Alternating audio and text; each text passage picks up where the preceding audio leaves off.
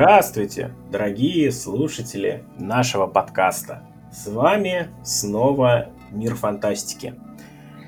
Сегодня мы собрались в рамках уже фактически, можно сказать, целого цикла подкастов, подводящих итоги ушедшего 2021 года, обсудить э, самую, наверное, такую близкую всем вам тему кино фантастические фильмы года, которые нам здесь собравшимся понравились, ну или наоборот не понравились. Главное, что совершенно не оставили равнодушными.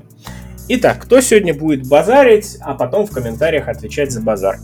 Выпускающий редактор журнала «Мир фантастики» Евгений Пекла. Автор статей «Мир фантастики» Кирилл Размыслович. Я могу себя так назвать? Можешь, можешь. Ты можешь даже себя королем Норвегии назвать, никто не обидится. Да, это неплохо, ну тогда уж лучше. Хотя не, Нор- Норвегия нормально, да. Ну можно еще герцогом Люксембурга. А вот это уже оскорбление меньшинств.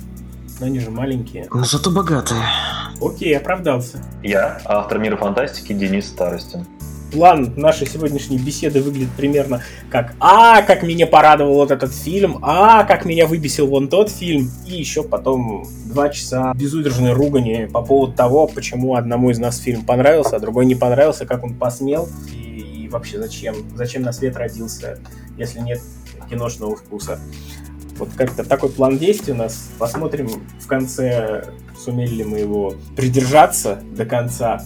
А чтобы беседа пошла живее, я предлагаю начать с самого плохого, самого отвратительного, чем запомнился нам киношный 21 год, с наших разочарований киношных. Ну, кто хочет первым поплакаться в подушку и зайти с желчью? Ну, честно говоря, мне даже немножко завидно. Завидую людям, которые еще могут исходить с желчью по поводу фильмов, что такие эмоции яркие вызывать, потому что я уже как-то в той стадии нахожусь, когда особых иллюзий по поводу не питаю. Вот. Ну, в принципе... У тебя депрессия или принятие? Я просто уточнить хочу. Принятие, принятие. Принятие, понятно. Ну, например, у меня один из таких разочаровывающих фильмов стала «Армия мертвецов» Зака Снайдера, потому что, на мой взгляд, это очень большой шаг вниз, особенно при том, что в этом году вышел долгожданный режиссерка Лиги Справедливости. Но об этом мы, наверное, поговорим чуть позже. Вот. А «Армия мертвецов» — это прямо вот такой даунгрейд просто. Насколько его же «Рассвет мертвецов», который вышел 19 лет тому назад, был бодрее, красивее и лучше выглядел при намного меньшем бюджете, чем то, что он снял сейчас. Ну, да, давай будем справедливы. «Рассвет мертвецов» Снайдера — это, наверное, один там из пяти лучших зомби-фильмов в истории. Вот я так на скидку. И при том, что это даже ведь ремейк, но только как в другом жанре, чем оригинал. Ну, оригинал — это просто лучший зомби-фильм за всю историю. По крайней мере, для меня. Ну, я про один свой фильм сказал. Еще меня очень разочаровала «Обитель зла» новая. Одной из причин этого было то, что я даже читал когда-то ее сценарий, ну, в котором мы снимали фильм, должны были снимать. И меня немножко расстроил, потому что сценарий мне, честно говоря, понравился, но они очень сильно урезали бюджет, и какой-то ужасающий кастинг. Так, так, так, так, так, слушай, ну ты нагнал интриги, теперь давай на пальцах хотя бы пару примеров того, что должно было быть вот в том исходном сценарии, который ты читал, и что мы в итоге получили. Не то, что прямо какая-то интрига, ну просто моменты с персонажами там каким-то с раскрытием были вырезаны, например. Вырезали оттуда был, например, Барри Бертон э, в сценарии и Ребекка Чемберс, которых э, в фильме я что-то не заметил. Вот. Ну, само действие на него тратилось больше времени на все это раскрытие. И когда это читалось, оно все, конечно, воспринималось как-то покрасивее. А не то, что когда фильм вышел, в нем графика примерно на уровне игры 96 -го года. Это как-то немножко грустновато, честно говоря. Ну и, конечно, кастинг. Этот э, Мес Вескер, это не знаю, мне хотелось его обнять, похлопать по плечу и, ну, во время просмотра и сказать, что не переживай, скоро все закончится. Я не помню имя актера, но он прямо, у него такое лицо было грустное, весь, что не знаю. То есть фильм убил продакшн, да? Ну, они очень-очень решили сэкономить, на мой взгляд. Это было большой ошибкой. Не знаю, мне понравились, что они пытались какие-то какие амажи под Карпентера сделать. Там в титрах там какая-то музыка была такая. Но в целом, конечно, да, я, честно говоря, от этого фильма все-таки чего-то дождал. ну, в итоге ничего не получил. На самом деле не могу сказать, что меня прям э, какой-то фильм расстроил, потому что я не особо ничего и не ждал. Ну, в плане того, что получится, получится, не получится, не получится. Наверное, из главных разочарований, таких легких разочарований, это «Охотники за привидениями» у меня были. Там обсудим. Вот я ожидал немножко другого. Вот. Начитался отзывов, что там э, Райтман снял, в общем, идеальный вообще э, ремейк, продолжение, вот все вместе, и очень сильно разочаровался. Ну, а такие фильмы, как, э, не знаю, Mortal Kombat, я думаю, мне кажется, даже стыдно обсуждать, потому что как бы там все, все было понятно сразу. Ну и, наверное, кольнула меня «Матрица» в том плане, что там вот в одном из прошлых подкастов я очень защищал ее, потому что все равно считаю, что это неплохой фильм. Но если все-таки брать широко и в контексте предыдущих матриц и вообще обсуждения, то понятно, что это совсем не то, что ожидаешь от э, сиквела такой франшизы. Вот. Это, наверное, мои два главных разочарования. Я просто с трудом сдерживаюсь, потому что, ну, конечно, для меня главным разочарованием стал Mortal Kombat. Я не могу сказать, что я вот прям вот сидел там его и, и ждал, как на иголках. А здесь было другое. Я пошел, ну, типа, я думал, ну, сделают, наверное, что-нибудь средненькое. Есть шансы, наконец-то, сделать даже лучше, чем было у Андерсона. А фильм Андерсона, при том, что он там PG-13, глупый, Э, для меня это фильм детства. Я его вот в первом или во втором классе я его посмотрел, и прям, ну это было невероятно круто. Там мужики летают, дерутся, магии какой-то швыряются. И саундтрек был такой кочевый. Еще я помню, там диктор по первому каналу задвигал телегу. Но прежде чем сразиться с врагом, нужно победить дьяволов внутри себя первоклассник или второклассник я от этого все совершенно улетел. Это было волшебно, невероятно круто. И я до сих пор этот фильм очень нежно люблю, иногда его пересматриваю.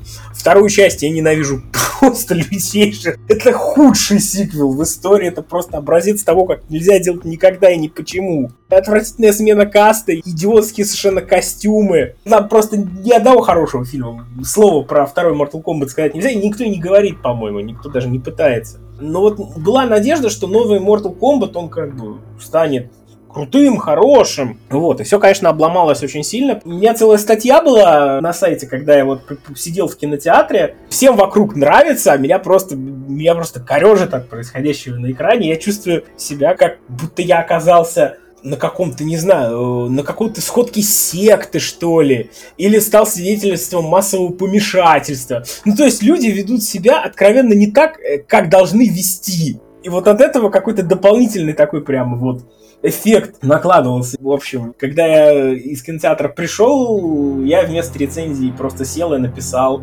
10 причин, почему этот фильм меня убивает вот, сколько вот времени уже прошло с премьеры, я до сих пор бугурчу, потому что это чудовищно нелогичный сюжет, отсутствие турнира. Это самое смешное. Отсутствие турнира, мне кажется, это ну, просто... Мне кажется, через пару лет он станет фишкой этого фильма, когда выйдет следующая часть. Ну, типа, если бы они его назвали Mortal Kombat 0, окей, я бы вопросов не высказывал. Да, так можно, приквел к Mortal Kombat. Но у вас как бы первый фильм в новой серии про смертельный турнир и без смертельного турнира. Типа, это как не знаю даже с чем сравнить. Мне вот интересно, а как, как они питчили этот э, фильм, вот когда пришли продюсеры, сценаристы, к, точнее, сценаристы пришли к продюсерам, и вообще, как вот это происходило у них на студии. То есть они так, у нас мы снимаем Mortal Kombat, но не будет смертельной битвы. То есть они такие, окей, запускаем в продакшн. Так у них происходило, интересно. Я думаю, что питчили они его просто потому, ну, смотрите, у нас будет Mortal Kombat, где мы наконец-то раскроем конфликт Сабзира и Скорпиона. И все такие, да, это то, что мы ждали. Это только по факту конфликт раскрыт через задницу, и, в общем-то, все равно не раскрыт. Окей. Но главное, что меня бугуртит до сих пор, наверное, это то, что здешний Рейден просто полный отстой. Ну, сложно переплюнуть Ламберта, на самом деле. Все-таки это неблагодарная работа играть Рейдена после Ламберта. Ну, здесь не переплюнули даже дублера Ламберта, который во второй части за него отдувался. Мой любимый актер озвучки, это вот дублер Кристофер Лайн. Забыл, как его зовут, но это просто потрясающий голос. И в детстве, собственно, Рейден, на самом деле, мне сделал половину атмосферы вот этим голосом своим про турнир, но это просто был... Рейден божественный совершенно. Э, вот реально, вот это персонаж, который должен прям светиться, бить молниями харизмой во все стороны.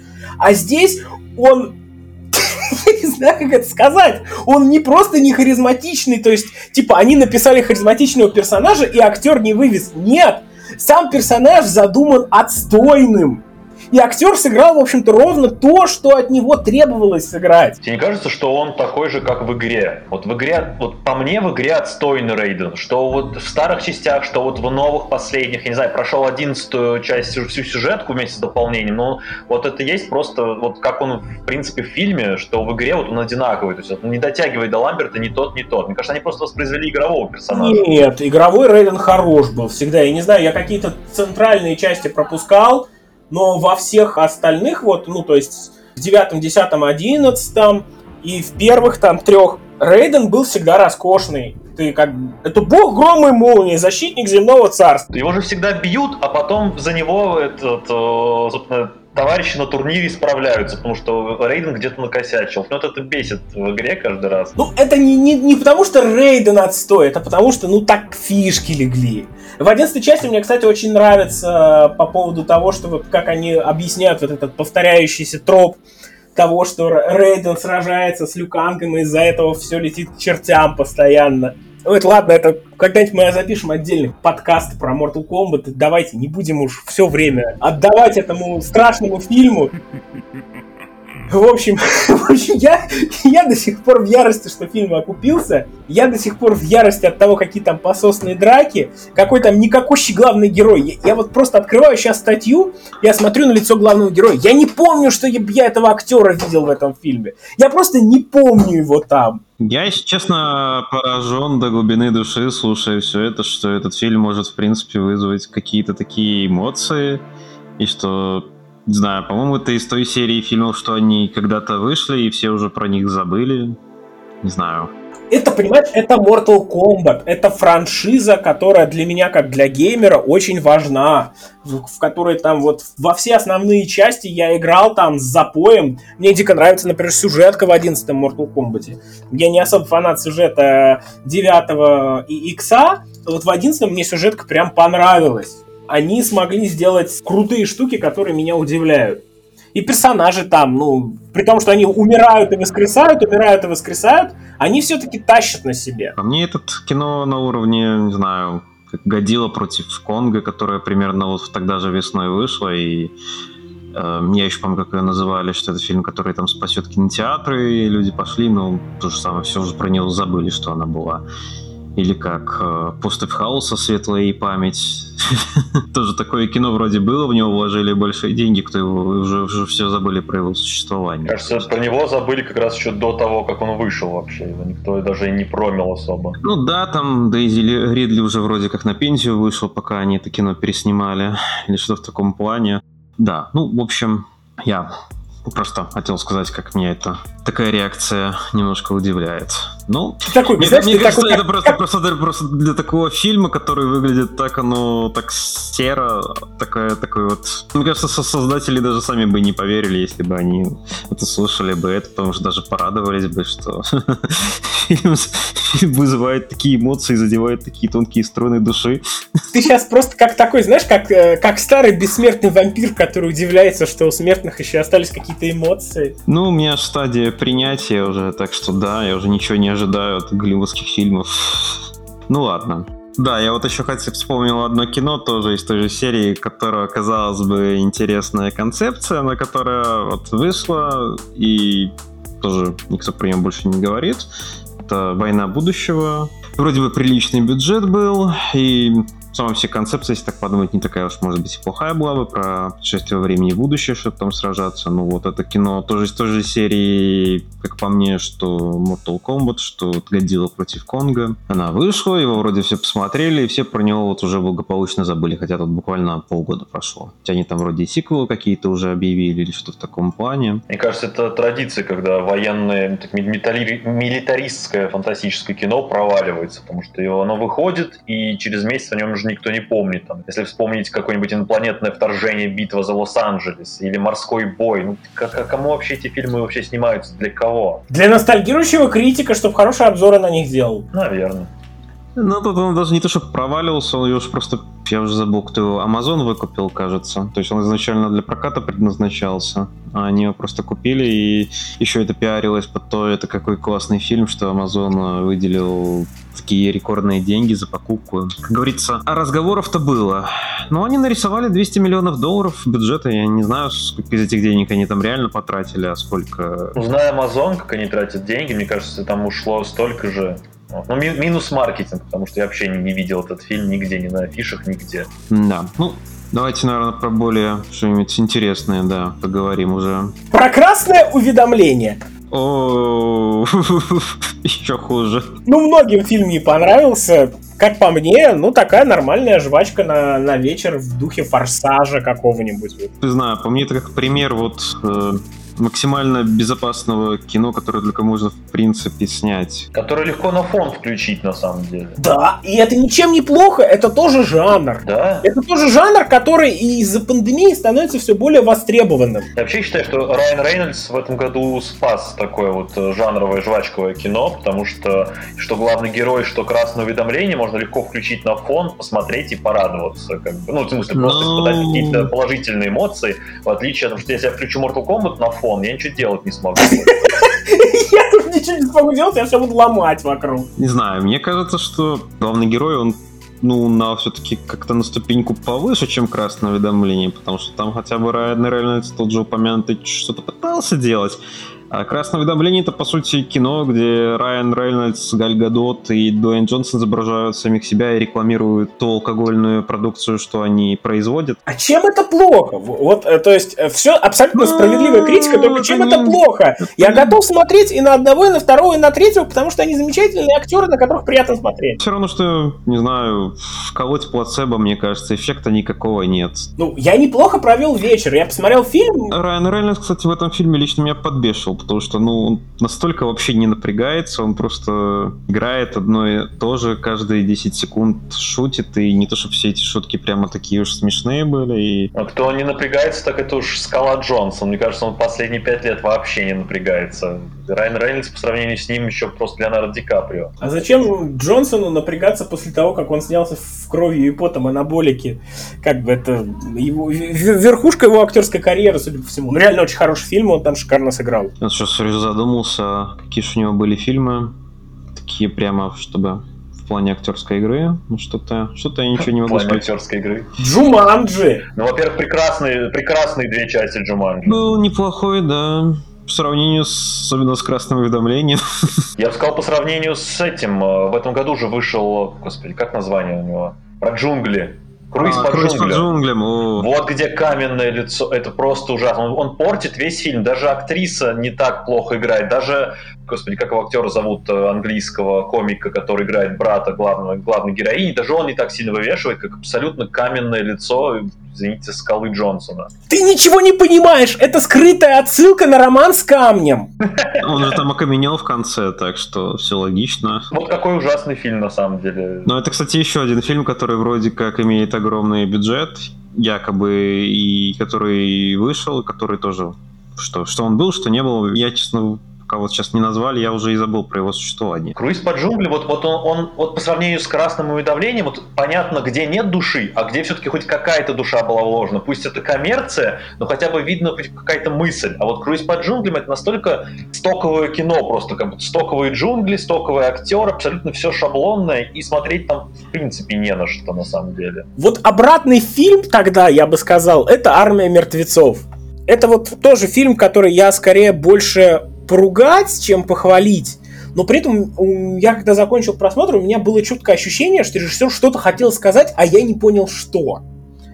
Вот реально про фи- фильм вроде про зомби, но производящий ощущение некого высказывания, которое ты просто дурак не понимаешь. Да, я слушал высказывание Зак Снайдер сдулся, какое-то там было.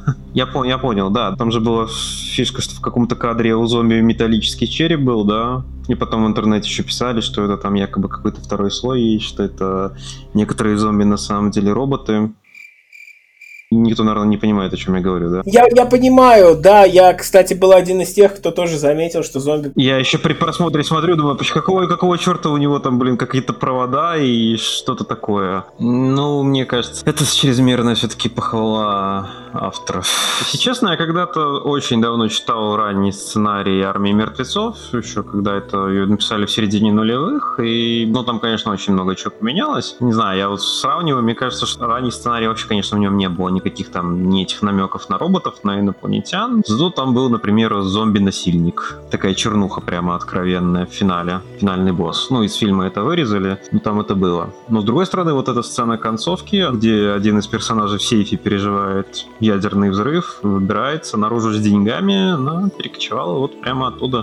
То есть за 15 лет ничего они, по сути, так и не поменяли в этом плане. Но в «Армии мертвецов» мне очень не нравится, как она снята. Снайдер захотел выступить в роли оператора, и мне кажется, уж то, что, но ему точно не стоит э, заниматься этой работой, оперировать, стоять э, за камерой, потому что этот прием, когда там все, все на заднем плане размыто, ну, может быть, он один раз хорош, два раза, но постоянно это все как-то очень... Ну, так, мне кажется, огрехи недостаток бюджета снимали. Я даже не знаю, с чем это. Это как будто, как будто симулятор у тебя очки или что. Ну, я просто очки не ношу. Я не знаю, как это люди с очками воспринимают. Ну, как будто смотреть 3D-фильм без очков, на самом деле, вот так. Ну, там Батиста был, он старался. Кстати, в отличие от Джонсона, видно было, что он действительно пытается что-то отыгрывать, хотя он, понятное дело, что не такой прямо актер. Да там все, в общем-то, старались, просто никто, по-моему, особо не понимал, а что это за кино-то такое, в котором мы сейчас играем.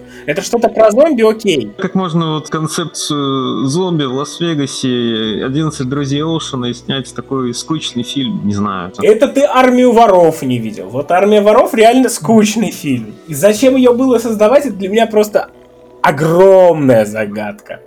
Я большой ценитель такого жанра, как кино про ограбление. И просто «Армия воров» — это самый, наверное, скучный из всех, которые я видел. Для меня, кстати, самый скучный фильм про ограбление, боже, я забыл его название, это фильм, где они грабят, пока город разрушает торнадо потрясающий пич, на самом деле, потрясающий вот э, логлайн у фильма, то, что ограбление во время вот этого стихийного бедствия, невероятно скучное кино, просто смотреть невозможно. С таким же сюжетом я смотрел «Ливень» был. Это про то, как во время наводнения Ну, там был Кристиан Слейтер и Фриман. Ну, такой был неплохой, нормальный триллер, держал в напряжении, в общем, съемки местами были даже интересные с водой. Я ничего плохого про него не могу сказать.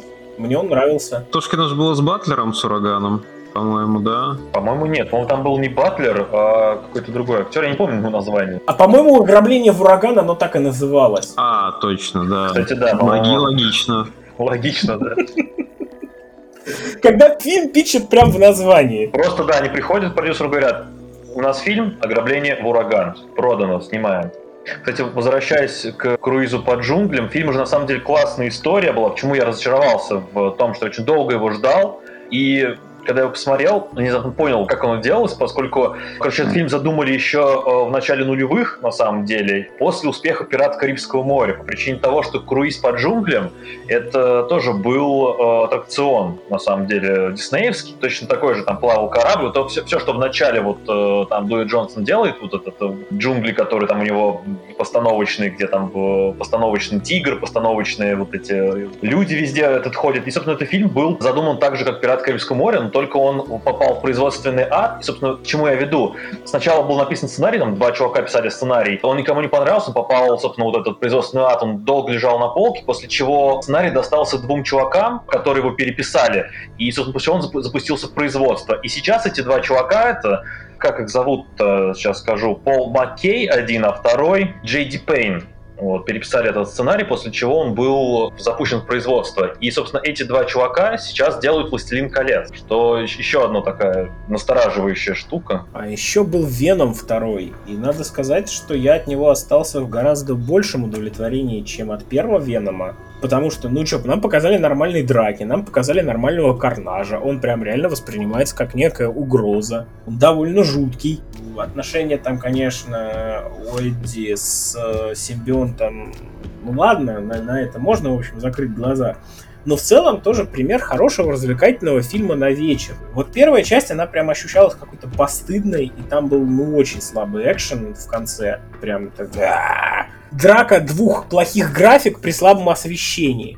А здесь вот финалочка была такая вполне уже нормальная. То есть мы, конечно, не получили той уникальной драмы злодея, которого темная сторона сжирает практически в буквальном смысле, о чем на самом деле надо было снимать Венома, но как э, развлекательная киношка с Томом Харди, мне кажется, второй Веном прям получился. Некое движение вперед относительно первой ленты я прям увидел, если все, все будет двигаться по тому вектору, по какому оно сейчас двигается, то есть будет такое же нарастание качества от ленты к ленте, я думаю, к фильму к четвертому, к пятому это уже прям будет классика комикса. Я думаю, основное преимущество второго фильма по сравнению с первым тем, что он короче, по хронометражу. Я был уверен, я что надеюсь, ты это скажешь. Вот я надеюсь, что эта тенденция сохранится, где-нибудь в пятой части это превратится в хорошую пятиминутную короткометражку.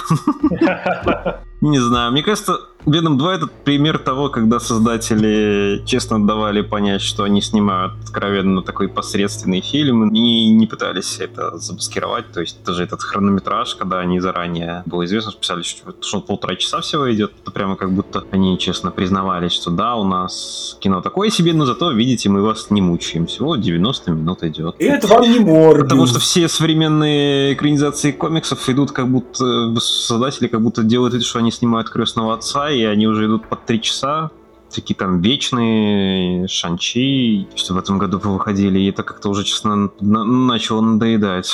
Вот Шанчи, кстати, вставлю два слова про Шанчи. Вначале мне вообще по, по трейлерам не заинтересовал, я его не захотел смотреть. Потом играл в Марвел Стражи Галактики, там наткнулся на описание 10 колец, что это за артефакты такие, что они делают. Мне дико вперло это описание, я такой, так, я хочу посмотреть Шанчи.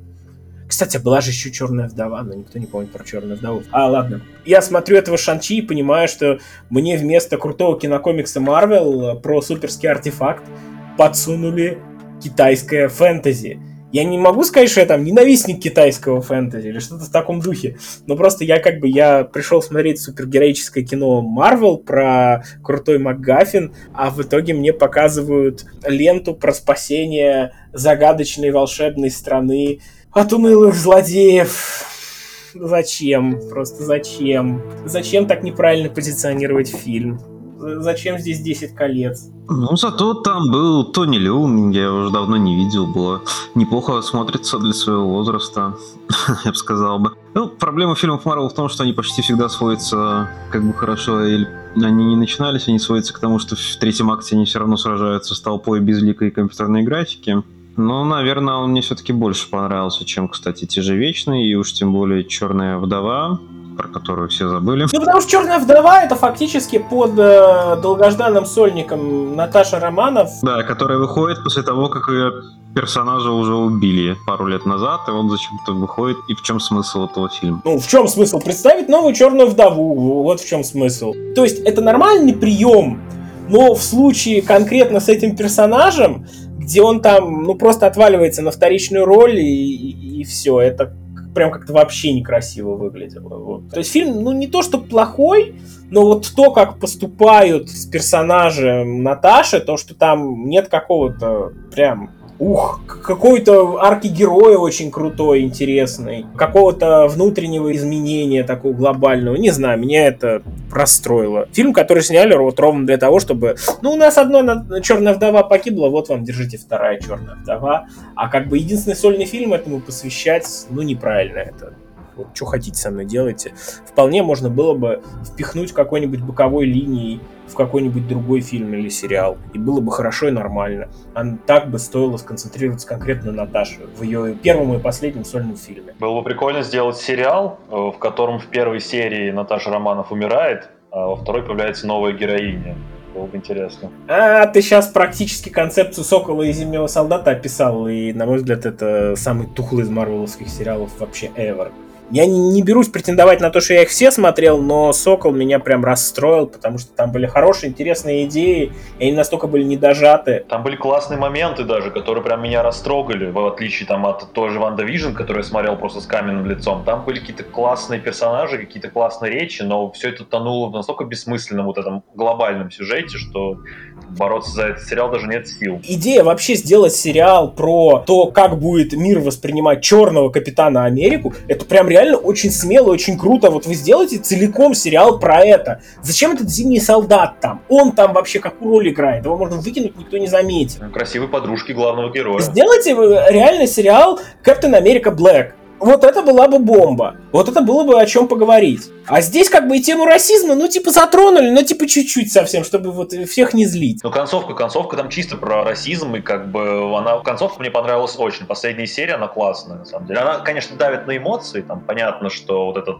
э, в конце открытия памятника, собственно, чернокожему супергерою, это все очень, очень драматично, но все равно меня это зацепило вот этот момент. Меня речь Кэпа зацепила. Да, и там есть классные монологи. Меня эта речь зацепила в плане, как э, кое-кого здесь зацепил Mortal Kombat скорее, потому что это какая-то такая тупость, я не знаю, простите, он говорит, сенатор, вы должны стараться больше, и все ему чуть ли не хлопают там. Он говорит какие-то банальности, и это типа выдается за какие-то глубокие мысли в современном мире, или что там, типа, вы должны стараться лучше думать о бедных людях, и т.д. и т.п. Не знаю. Такая, такая банальщина. Что... А вот вам не банальный ход.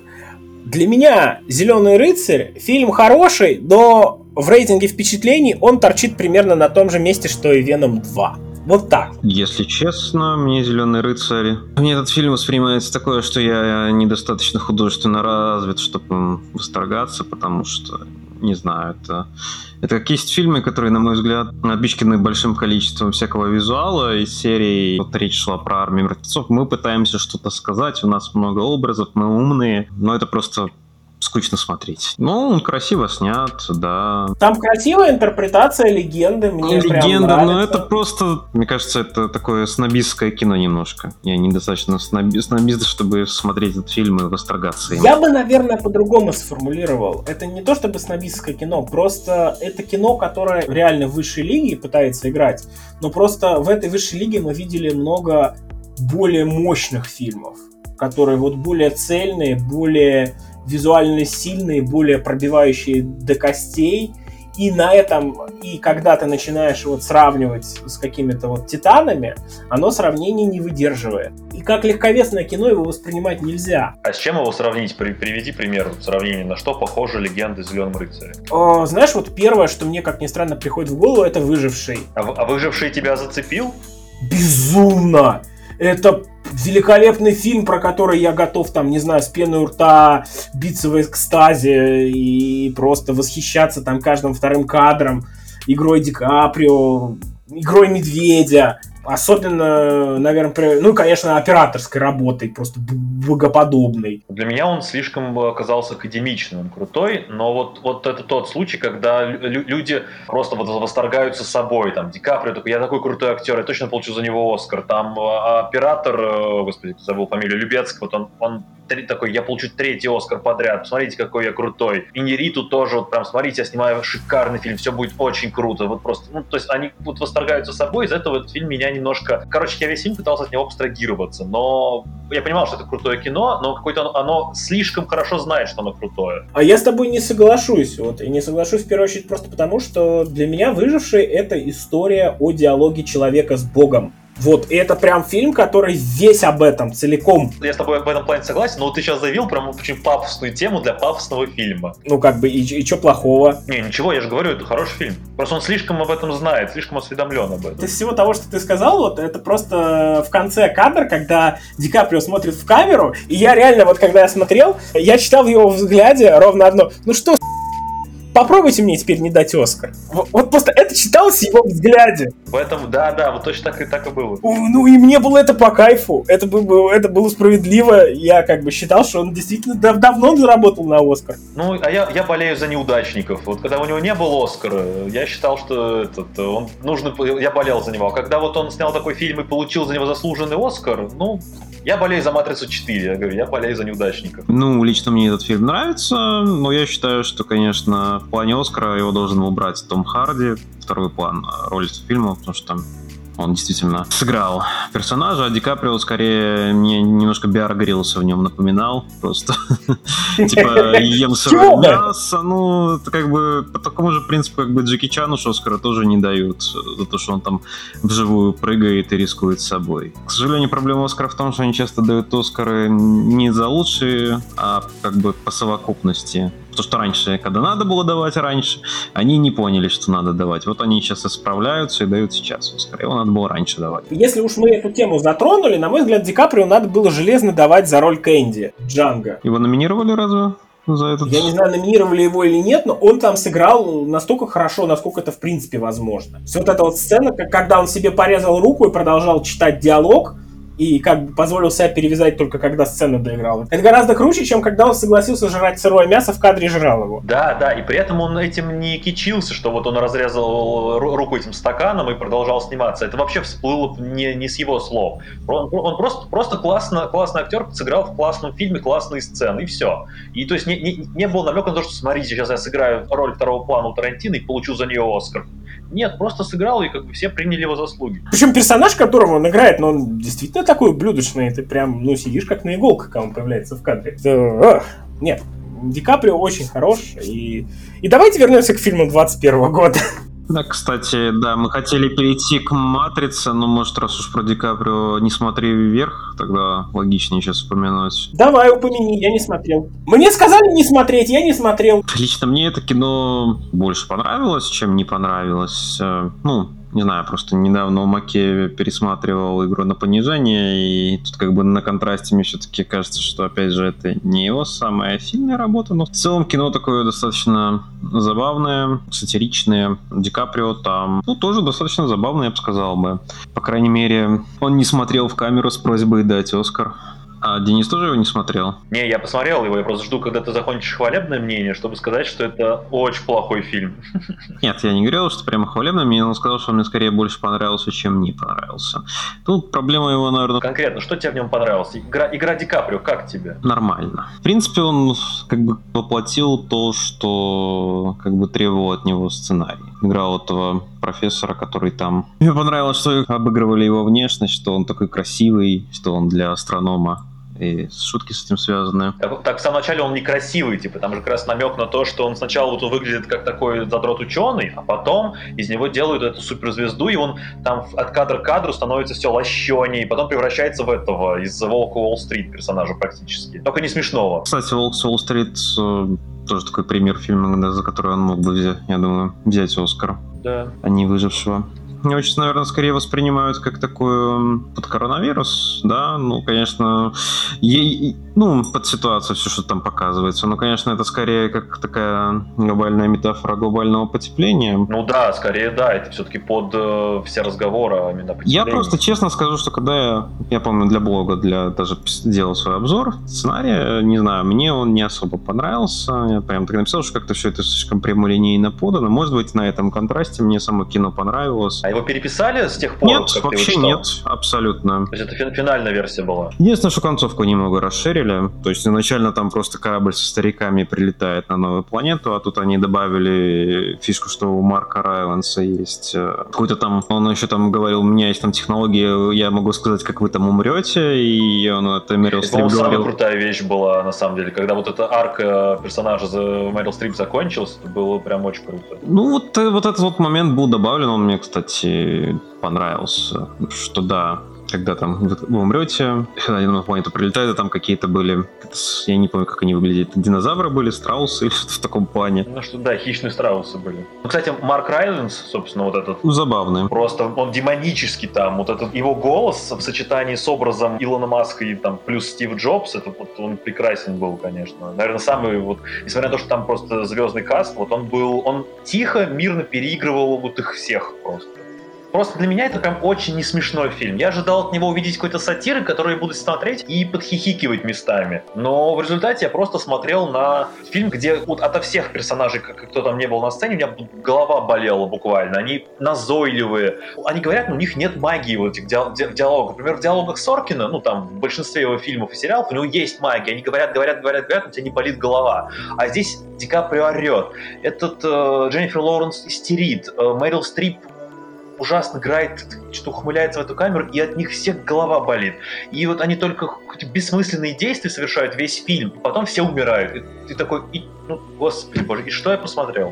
Похоже на реальную жизнь, никакого смысла все плохо играют, ничего не, и ничего полезного не делают. Президент, да, ничего не делает, сын у него дебил. Не, ну я сказал, что, в принципе, опять же, вот в Маке есть фильм «Вещи посильнее», но как-то, не знаю, на, на контрасте с этим мне все-таки, наверное, оно больше понравилось, чем не понравилось. То есть я, честно говоря, вообще изначально ничего не ждал этого фильма, при том, что у него тоже хронометраж. Не Венома 2, к сожалению. Вот. И я, когда его ставил смотреть, я даже не был уверен, что я его там за день посмотрю. Я думал, ну, как пойдет. Подряд посмотрел, не выключал. То есть, ну, все-таки что-то в нем цепляет меня.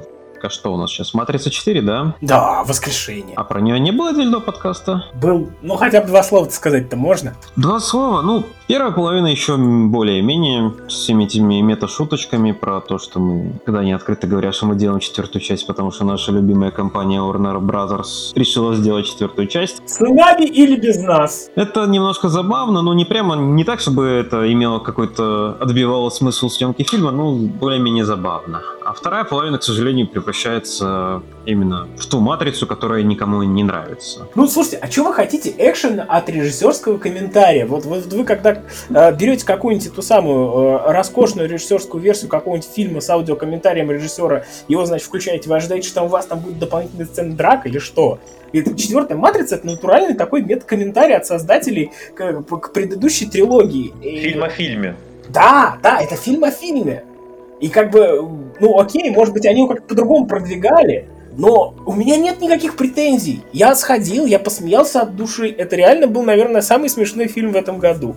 Я ржал как конь. И то, как выяснилось, я даже не все мета-шутки выкупил. Это потом на подкасте выяснилось. Я доволен. Это, это смешное кино. Я получил от него удовольствие.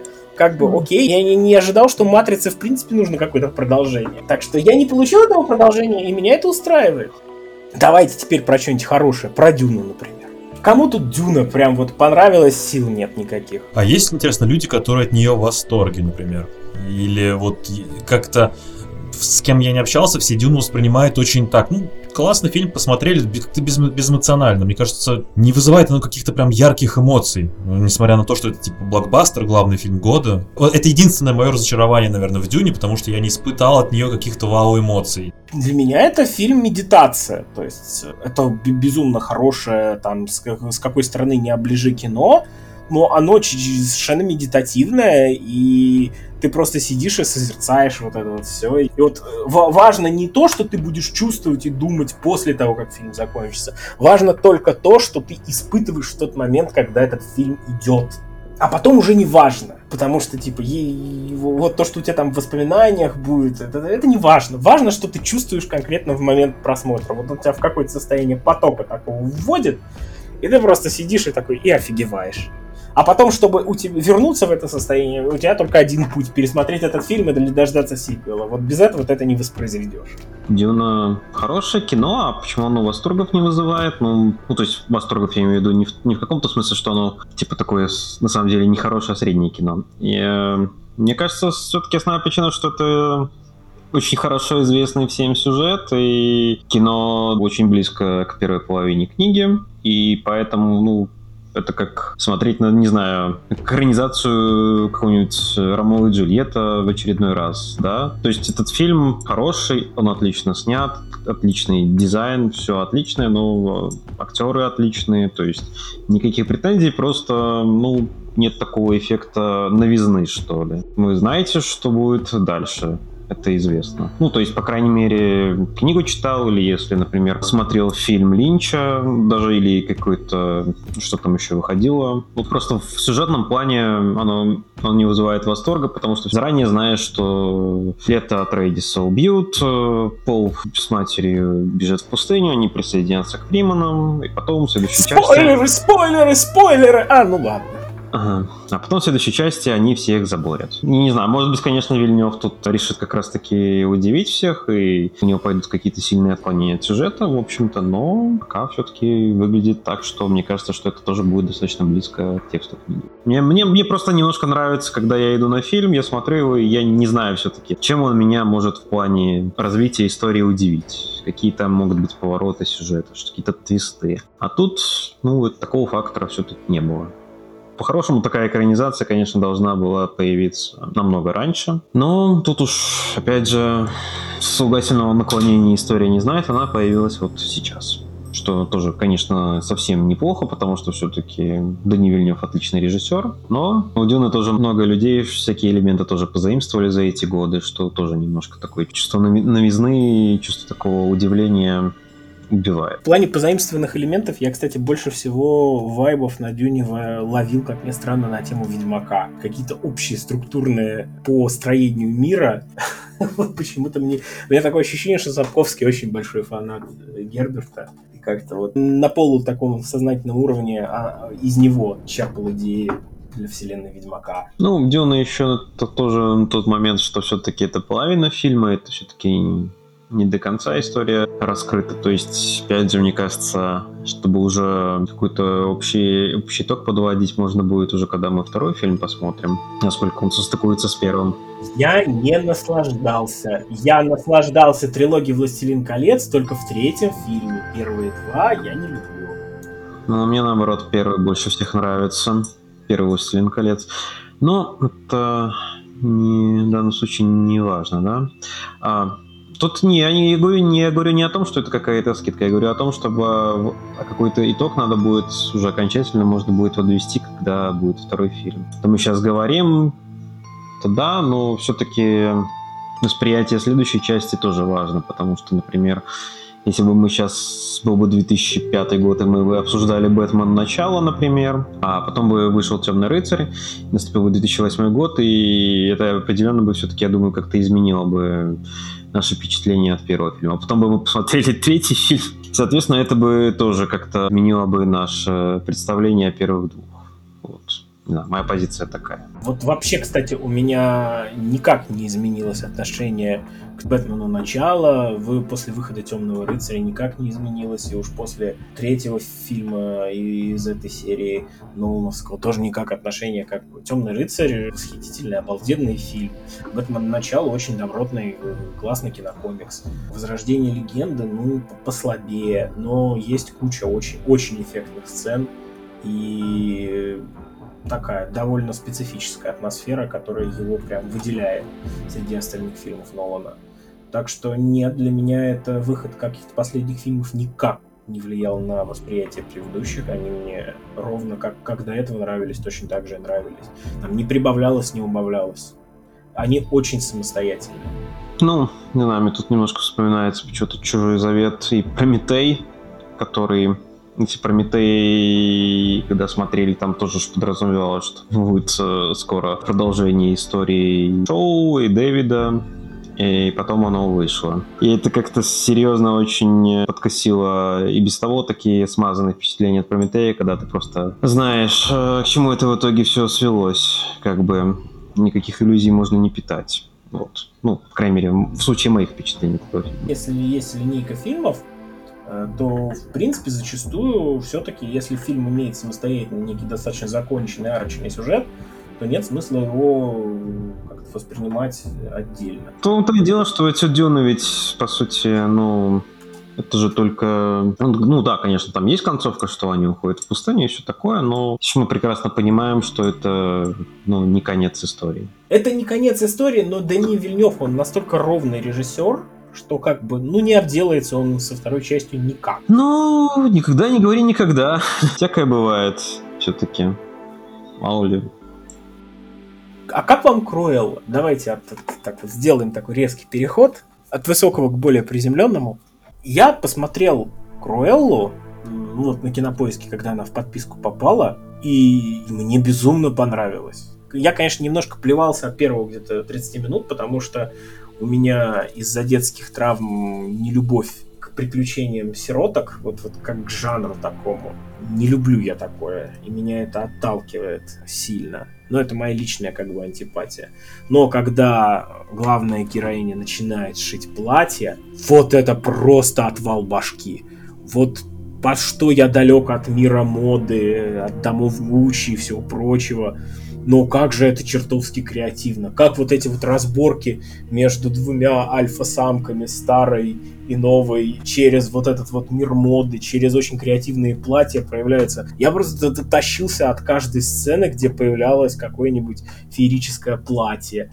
Например, когда она там длиннющее платье, которое из мусорника вываливается, и потом она едет, и оно за ними тянется. Как же это красиво! Как же это стильно было. А идея с э, украшением для платья, которые потом там в сейф специально запирали, и это приводило к одной из самых крутых сцен фильма, которая, к сожалению, для меня ну, слила предварительно трейлеры, то есть я уже понимал, в чем суть этого плана и как это все закончится, но я не могу не восторгаться красотой этой идеи. То есть сделать платье, украшенное куколками Молли, чтобы они сожрали модную коллекцию в день показа. Это гениально. Вот это злодейский план на миллиард долларов. Вот это я понимаю. Это вам не ядерной боеголовкой грозить. Вот это достойно было. И, в принципе, там очень хорошая актерская игра, приятные персонажи. Я даже не знаю, как... единственное, что для меня этот фильм слегка подпортило, это то, что я держал в голове, что, по идее, это вроде как оригин злодейки из 101 далматинца. Но просто персонаж Эммы Стоун, он вообще никак не походил ни в начале, ни в середине, ни в конце пути на ту Кроэллу Девил, которую мы видели, собственно, в этих мультиках и в экранизации. Это совершенно два разных персонажа, которые как-то никак друг в дружку не перетекают. И то есть, если бы у меня там этого 101 далматинистого бэкграунда не было, мне бы этот фильм еще больше понравился. Что он прям вот, ну, что-то по, по ощущениям максимально близко, наверное, к La Вот так. Так что если вы хоть чуть-чуть любите платишки и разборки разновозрастных дамочек, профессиональные, прям дико советую. Такое кино редко выходит. Я хотел спросить как раз про аудиторию этого фильма, кто ты все объяснил в последнем предложении. Вообще, мне кажется, одна из проблем этого фильма э, в том, что оригин э, злодея не совпадает совершенно с э, образом злодея, к которому там привыкли за 20 лет потому что есть Круэлла из э, оригинальной части, как бы. Совсем не подходит, это совершенно другой персонаж. Да, это как если бы Волан-де-Морта, при приквел э, Волан в, про детство Волан-де-Морта, я не знаю, э, если бы там был персонаж там, Джордж Уизли или там Фред Уизли, вот если бы вот примерно так можно сравнить их настолько изменился у них характер. Потому что, ну, Круэлл вообще не вызывает никаких положительных эмоций, и из-за этого, собственно, я не хотел этот фильм смотреть, потому что, как, ну, зачем мне смотреть на... Историю становления самой злобной тетки в истории кинематографа. Ну, это, из этого можно сделать классную драму, прям совсем драму. Вот, а то, что получилось, это не, ну, как бы насмехательство какое-то. Ну почему? Круэлла, она просто про совершенно другого персонажа, он хороший, классный, и ты в него влюбляешься. Ты интересом смотришь, как она балансирует на грани. Вот э, это, это кино про поиск баланса. У героини реальная вот такая вот конкретненькая биполярочка. В ней борется хорошее начало, светлое и плохое. То она позволяет своему светлому началу взять верх, в итоге она оказывается в дерьмище ни с чем. Потом она начинает выпускать свое темное начало и начинает понимать, что, короче, результаты какие-то вообще неудовлетворительные, что просто как бы она ведет себя по-свински с людьми, которые для нее близки, что так делать не надо, что она останется одна, чего она совершенно не хочет. И поэтому она находит некую точку идеального баланса, когда она не сволочь, но с характером. И вот в этой точке баланса она достигает всего. Это просто прекрасно. Вот как, как путь героя, это очень красивая история. Вот я уж не говорю про то, как она роскошно оформлена, но именно как а, сюжетная арка персонажа, это дико классно. Вот это то, что Веном, например, не смог. Хотя должен был бы, по идее, смочь. Э, Веном, вот то, как они, каким они его пытались сделать, это примерно вот он об этом должен был быть. Но вот нифига. А здесь кино про довольно злобную тетку манекенщицу, оно оказалось, что такую тему смогло на ура переварить и выдать. И ты смотришь за этим с огромным удовольствием. По крайней мере, я. Ну, я, к сожалению, Крыло не смотрел, так что ничего не могу сказать по этому поводу, но я хотел... А вот почему ты ее не смотрел, ты можешь сказать? Ну, потому почему что, не знаю, не мне особо желание смотреть э, какое-то переосмысление классического злодея, который в итоге равно кажется, что в итоге что наш не будет злодейкой, правильно? Антигероиня, можно так сказать, да? Антиге... Антигероиня сейчас как бы в моде. Антигерой, антигероиня. Так, ну, может быть, не знаю, может быть, мне еще не особо близкие, в принципе, далматинцы, оригинальные. Может быть, ну, там же, я так понимаю, большой упор делается тоже на моду, какой, ну, как бы она в сюжете все-таки какую-то роль играет. Ну, она ну, играет обалденную роль. Ну, и может быть, классно, сказывается это... то, что мне это не особо интересно. Я, например, какой-нибудь корейский там космические мусорщики посмотрел, потому что мне эта тема космоса близка, а тут, ну, не стреляет и все. Мусорщики тоже не стреляют, к слову. Не, кстати, по-моему, вот это вот, ну, по-моему, так называется, да? Космические мусорщики или что-то такое. В начале года вышел такое неплохое кино, на мой взгляд. Ну, корейское, конечно, там свои нюансы есть, но забавно местами. Ну, это к слову. Я хотел быстрому, может, просто вспомнить какие-нибудь э, guilty pleasure этого года. Такие не очень хорошие фильмы, которые, тем не менее, порадовали, что ли. Непонятно почему. «Матрица воскрешения». Это я уже понял. Ну, я, наверное, хотел свои перечислить. Это фильм «Злое» Джеймса Вана это странное кино, конечно, но не знаю, оно такое забавное местами. То, что оно вроде делает вид, что это какой-то ужастик про демонов, а в концовке внезапно это превращается в какую-то, блин, матрицу. С сюжетом как будто из секретных материалов из какой-то серии 97 -го года. Так смешно было. И, и к слову, экшн-сцена там поставлена лучше, чем в «Матрице», что тоже играет плюс. А второй, наверное, guilty pleasure года — это «Время», нашего М. Найта Шьямалана, который тоже, не знаю, он вроде бы кино, наверное, все-таки подразумевалось как серьезное, но оно местами выглядит, конечно, как очень такая забавная комедия, когда герои тусят на пляже, и они долго не понимают, что происходит, хотя все уже, казалось бы, очевидно должно до них дойти. А потом, естественно, актер который всегда играет злодеев, становится злодеем, пытается всех убить, потом это беременности, потом они стареют. Это сложно описать словами, но мне этот фильм, конечно, в целом повеселил. Хотя, мне кажется, создатели такой эффект не задумывали, потому что вроде как все серьезно и драматично, но почему-то было смешно. Ну, в общем, я сказал, какие у меня такие guilty pleasure. Злое и время. Злое это просто, ну, такое, такое кино, которое реально начинается как один фильм, потом резко меняет жанр. Снято вроде как на полном серьезе, но при этом не покидает ощущение, что Джеймс Ван просто в какой-то момент решил постебаться со всего этого. Такие фильмы на самом деле редко выходят, потому что обычно ужастик от Джеймса Вана это какой-нибудь э, Заклятие или Астрал, где, в общем-то, ну, Астрал это фильм про демонов, Заклятие это тоже, по сути, фильм про демонов. Ну, как бы начинается как фильм про демонов и заканчивается как фильм про демонов. А Злое это вообще из другой оперы. Как будто в какой момент в Вана вселилась немного Шьямалана. Я получил удовольствие от главного героя, потому что я вообще не ждал ничего от него и смотреть его даже не хотел. Но как так случилось, я его посмотрел, и приятно удивился, потому что последние годы какой-то выработалась аллергия на фильмы про по, либо по мотивам игр, связанных именно вот э, э, когда игру переносят прямо в фильм, и это все всегда выглядит либо кринжово, либо просто плохо, либо очень скучно, как, например, Спилберговские первому игроку приготовиться, который вроде бы по напичкам всем подряд, но смотреть это очень скучно, засыпаешь от этого.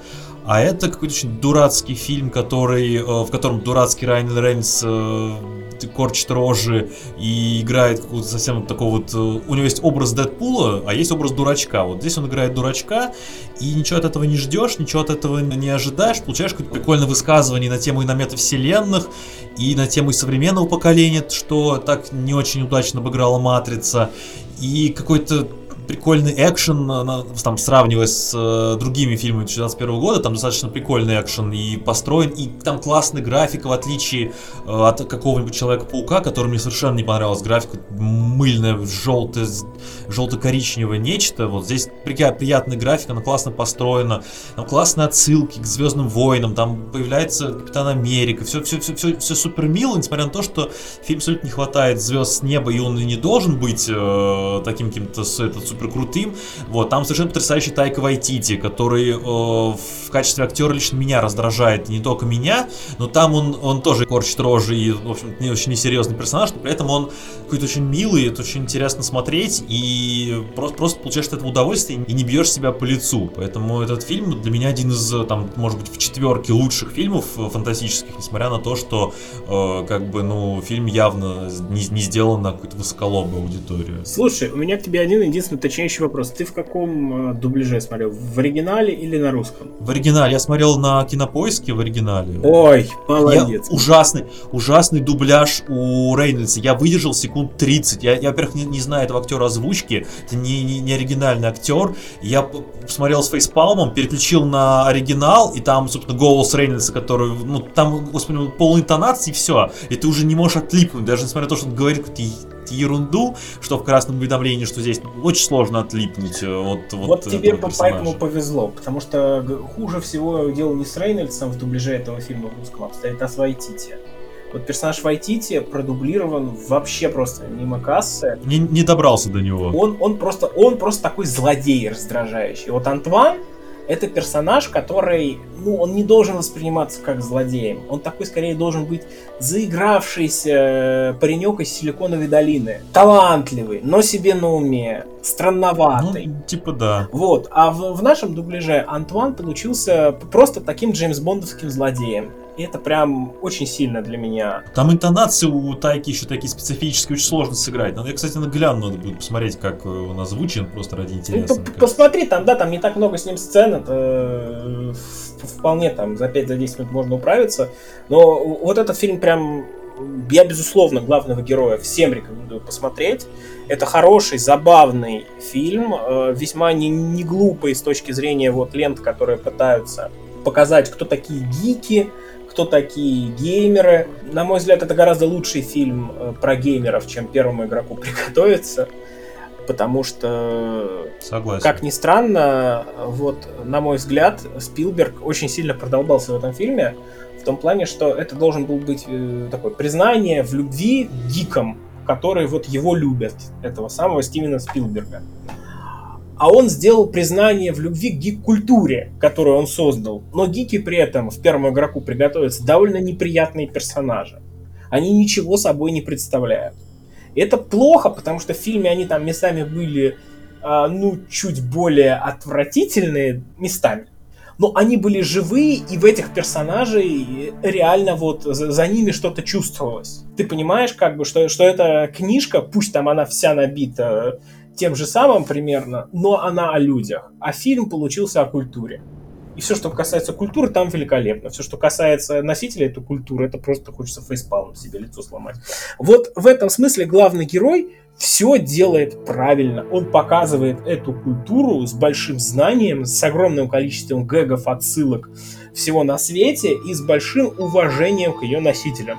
Хотя он показывает очень разных товарищей. Там и тех, кто тибеги любит делать, и шутка про носок просто навсегда ушла в мое сердце. Я уверен, что я Вайтити придумал. Вот просто не сомневаюсь ни секунды. Там, да, совершенно Вайтити шутка. Просто вот, вот, как человек, который обожает э, реальных упырей и в кино, и в сериальном воплощении. Вот, вот я прям уверен, что это шутка вот его. И она прекрасна, она гениальна. Следующий фильм, который хотелось бы обсудить, если мне никто не помешает, э, хотя как вы мне помешаете, если что, я попрошу на монтаже мне не мешать. Я, я здесь один вообще, да. А, Человек-паук нет пути домой. Хорошее кино, которое на меня не произвело никакого впечатления. Вот я безумно рад был увидеть и старые, вот этих вот паучков из старых фильмов. Я безумно люблю Доктора Стрэнджа, вот э, в исполнении Кэмбербэтча, там как каждое его э, трехсекундное появление в каком-нибудь фильме Марвел, это для меня праздник. Я, я, я хочу, чтобы про, про этого персонажа выходил по три фильма в год. Но, к сожалению, вот пока его маловато. Сериал про него хочу, вот все просто хочу про него, потому что он няшка и, в принципе, очень классно, мне нравится, как реализована магия визуально в киновселенной Марвел. Это может там быть глупо, это может быть попсово, еще как-нибудь, но это всегда безумно интересно визуально там эти кадры со, со, со всем этим колдовством можно прям долго анализировать. Против этого я не могу попереть. Вот с этой точки зрения Человек-паук э, мне зашел, мне понравилось. Я, получил от него то, что ожидал, в общем-то, но мне не было ни одного вот момента вау. Вот когда я сидел его смотрел, не было каких-то вот... Э, наверное, самый, самый, самый классный момент был, когда второй паук спасает таки падающую девушку, и вот как он плачет после этого.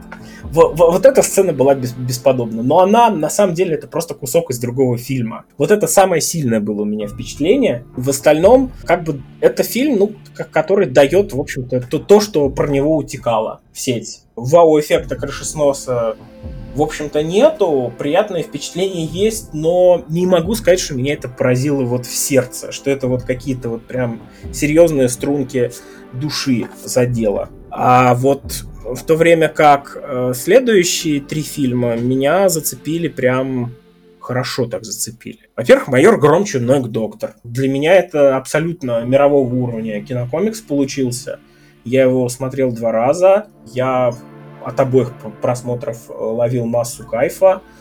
Там комиксовый Готембург очень здорово сделан, очень здорово придуман. Мне нравится то, как э, киношный гром в себя аккуратно впитывает нотки всяких других архетипических русских кинобогатырей, типа Данила Багрова, он, он реально, он третий фильм разговаривает вот точно совершенно с интонациями, как из «Брата 2». Мне кажется, там специально это, то, то ли он репетировал специально, то ли они со звукорежиссером там сидели, пытались этого результата добиться, не знаю, но это прям вот очень удалось.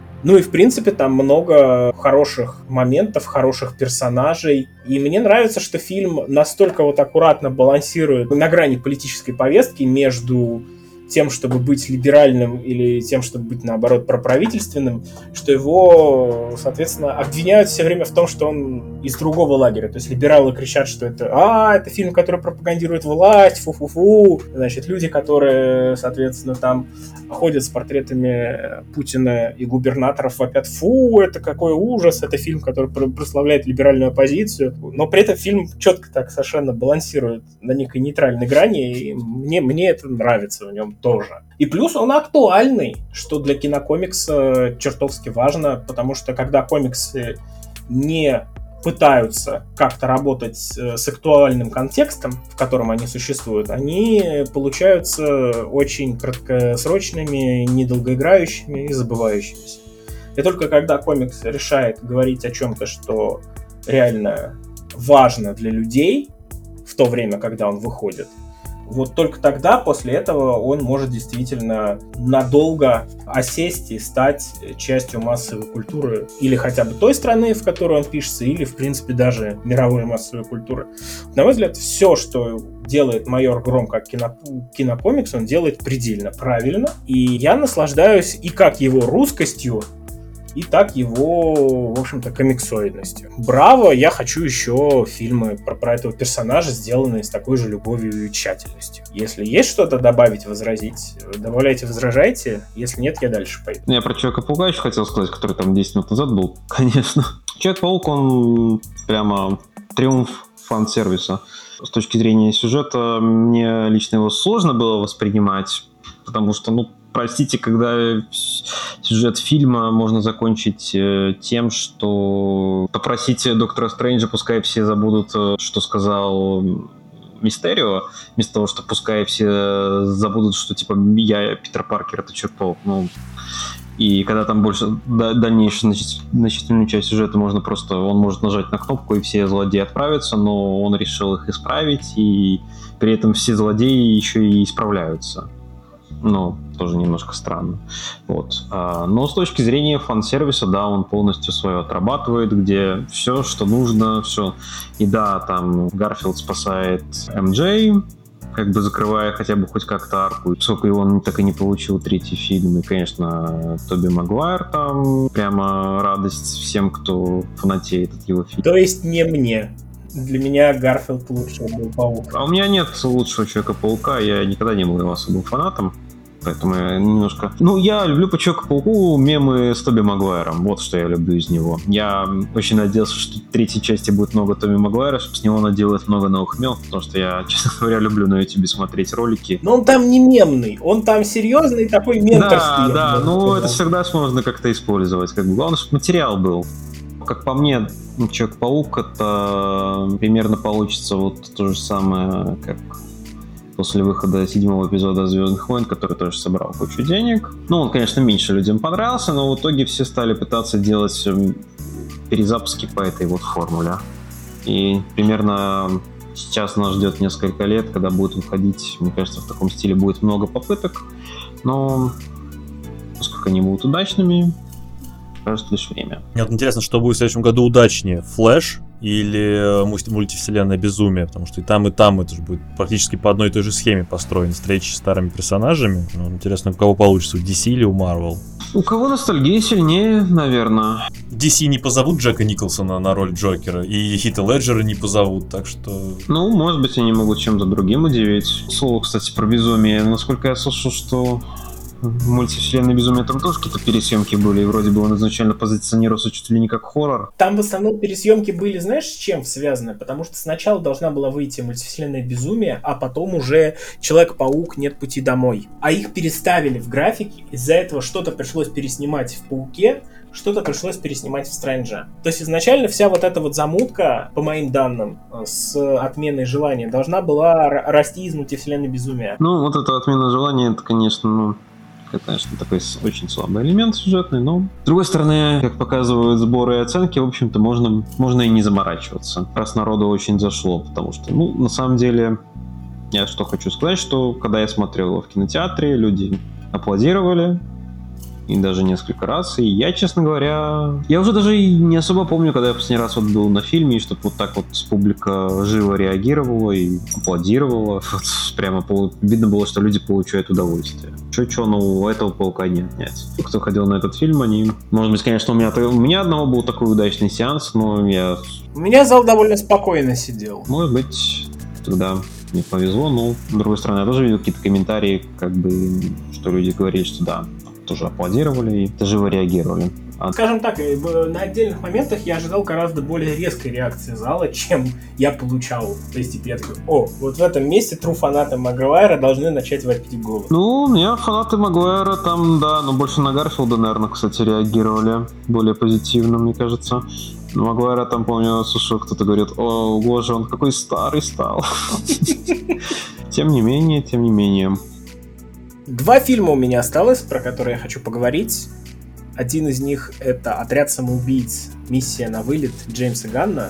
Но про этот фильм я хочу, наверное, сказать только два слова. Послушайте наш подкаст, который у нас выходил про этот фильм, потому что я, в общем, все, что, все эмоции, которые он мне подарил, я там их, в общем-то, расписал. Э, я его пересматривал недавно, вот как и «Майора Грома».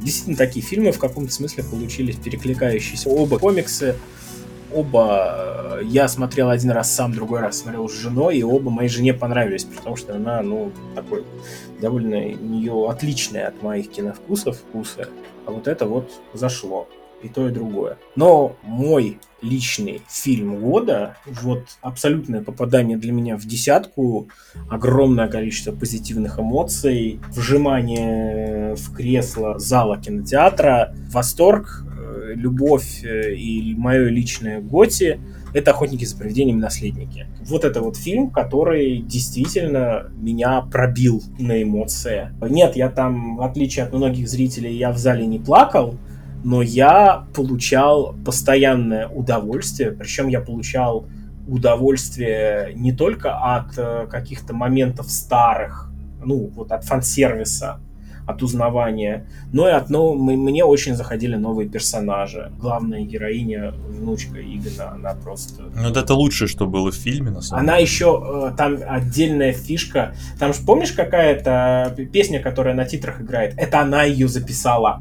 Не, не знал. Вот этот вот uh, Haunted House uh, записала она. Uh-huh. Я давно просто не видел такой выдающейся вот э, детской актерской работе в кино, как бы, что человек э, реально в каждом кадре ты чувствуешь его полное присутствие в этом кадре, ты совершенно не воспринимаешь его как актера, он для тебя персонаж, и ты за ним просто следишь и, и растворяешься в нем. Я не знаю, на, на мой взгляд, это э, можно сравнивать, пытаться сравнивать этот фильм с ребутом, который «Охотницы за привидениями», но это довольно бессмысленно. Потому что здесь, на мой взгляд, вот как для очень большого поклонника первых охотников за привидениями и даже ценителя второго, при том, что второй фильм, он настолько не нравится фанатам, что вот эти вот наследники, они его просто игнорируют это теперь официально не канон. Есть первые охотники за привидениями, и есть охотники за привидениями наследники. Не, ну там все-таки была ссылка к второй части, по-моему, Лавка Рэя, наш, по-моему, магаз... магазин оккультных книг Рэя, по-моему, все-таки из второй части. Первой же его не было. Может быть, я путаю. Ну, то есть, да, я, я понимаю, что, да, там, естественно, ничего не говорится, что там статуя свободы ходила по Нью-Йорку в 89-м. А... Там просто говорится, что, что были события вот первого фильма, и после этого никаких паранормальных событий нигде не фиксировалось. Это прямо у них там проговаривается. Да. И более того, например, в первом фильме-то у Игона был роман с секретаршей. Ну, как роман, нам на него намекали, но не давали вот, вот, вот прям стопроцентной уверенности. Во втором фильме, э, если ты помнишь, э, роман стал развиваться у нее с этим самым... Гарольтом Ремисом. Да, а здесь в каноне остался только роман Игона с ней. Вот. И вообще, в принципе, вот там даже шоколадку, которую на 12 минуте в первом фильме давали, она, обертка от нее лежит в комбинезоне. Я прям вот специально нашел этот момент в первом фильме. Это, да, такой фан-сервис, я не знаю, типа 30 лет ходил с этой шоколадкой, и вы должны это помнить. Блин, здесь чувствуется потрясающая любовь к исходному материалу, то есть они оставили звуки все оригинальные, они максимально нарисовали похожие спецэффекты, то есть там лучи вот эти вот протон электронных излучателей, они нарисованы просто в точности, так же, как это было в старом фильме, где они просто анимации добавлялись. Этих самых дизайны персонажей оставили, правила очень четко постарались соблюсти. Даже там, где, казалось бы, это ну не очень обязательно, но нет. И в конце концов они раскрыли наконец-то нормально, как, как персонажа нам все-таки представили нормально, полноценно, и схватку показали с Гозером.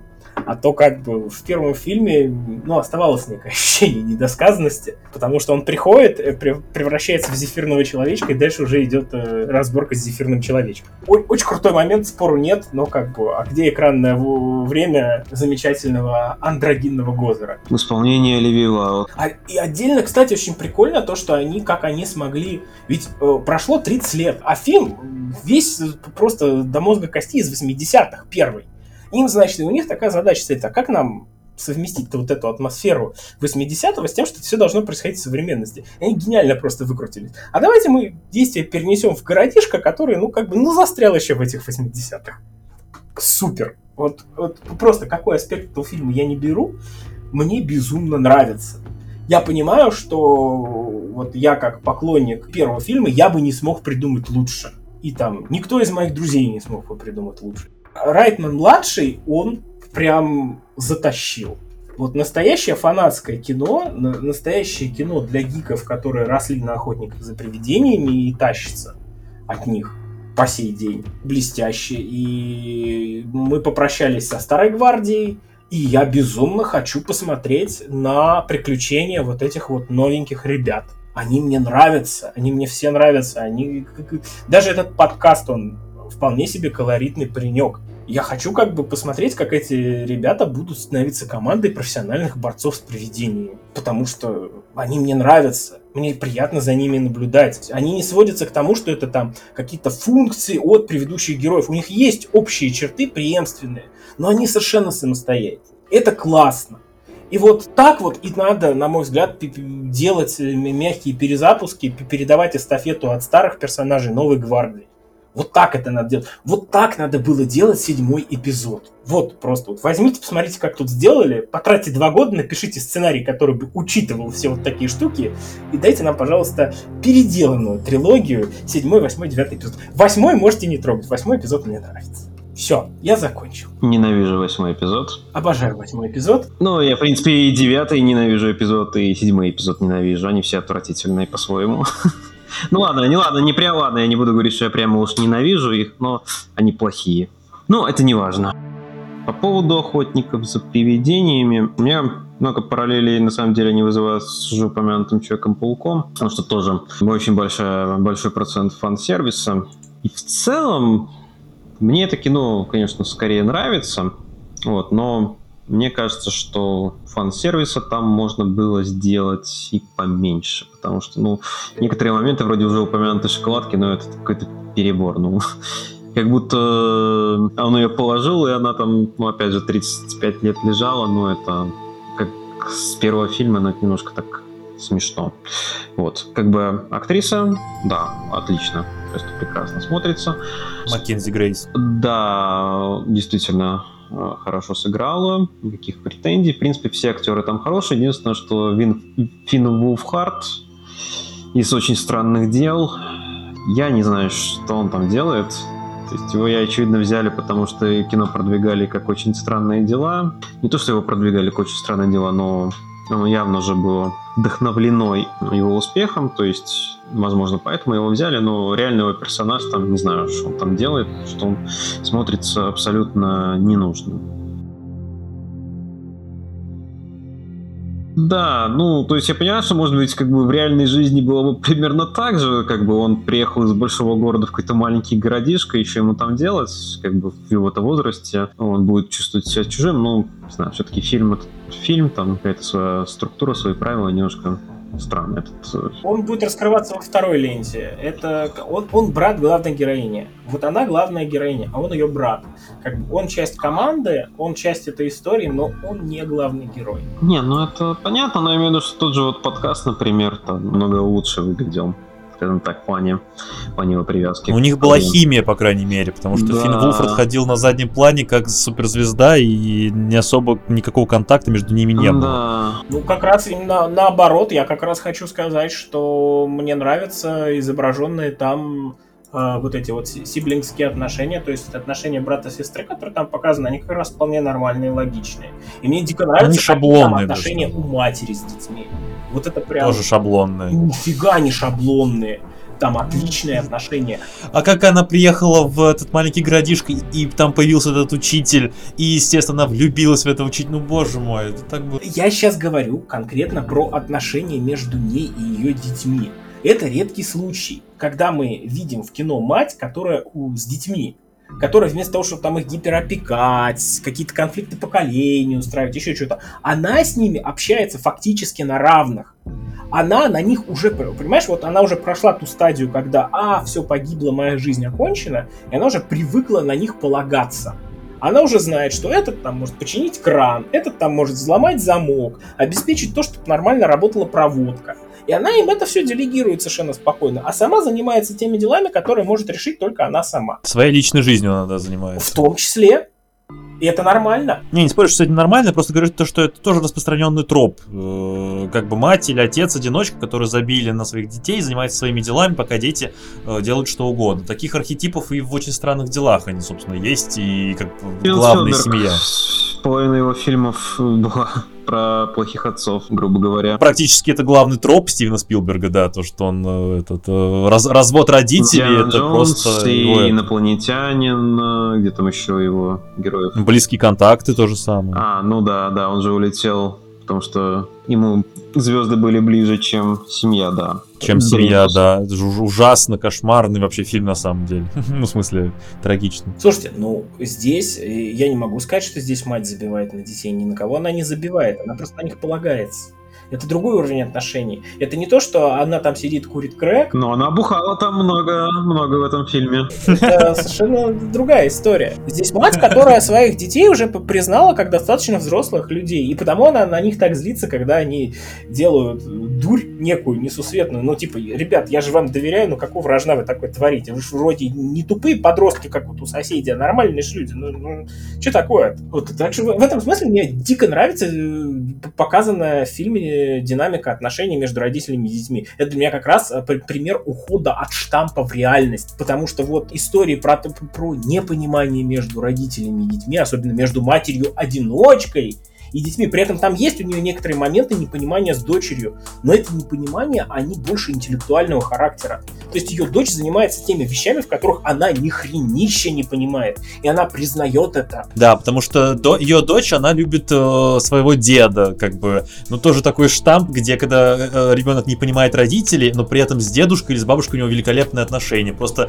мали, маленькое мисс счастье просто. Она этого вот. деда никак в жизни не видела. Не любит она своего деда, она любит науку науку. Нет, я не говорю, что она любит им она их связывает больше, чем с ее матерью, ее больше связывает именно со, со, со старшим поколением, потому что она любит все вот эти научные штуки. Да, конечно. А мать, конечно. А, а мать терпеть не, не, этого не может, потому что, собственно, из этих научных штук ее детство как бы полетело прахом. Ну и не только. Это, детство. кстати, вполне реалистичная ситуация. Она не то, что прям вот ну, не любит, она в этом не шарит и не хочет в этом на это тратить время. Нет, она там явно это все не любит. Там это четко показывает, что она просто терпеть не может. Потому что именно из-за травмы, которую из-за этого она получила, что ее отец бросил, грубо говоря. Ну, возвращаясь все-таки к фан-сервису, мне кажется, что там с ним все-таки вышел небольшой перебор. Без него фильм, будь он более самостоятельным, мне бы лично он все-таки больше зашел. И мне лично все-таки то, как там сделана концовка, не понравилось. Это немножко кринжово, что ли. Ну, когда старые охотники приходят с бластерами, откуда у них бластеры, если у них у нас в фильме прямо там говорится до этого, что типа Иган в какой-то момент просто взял все оборудование, уехал с ним, и из-за этого фирма и окончательно развалилась. Откуда у них взялись новые бластеры?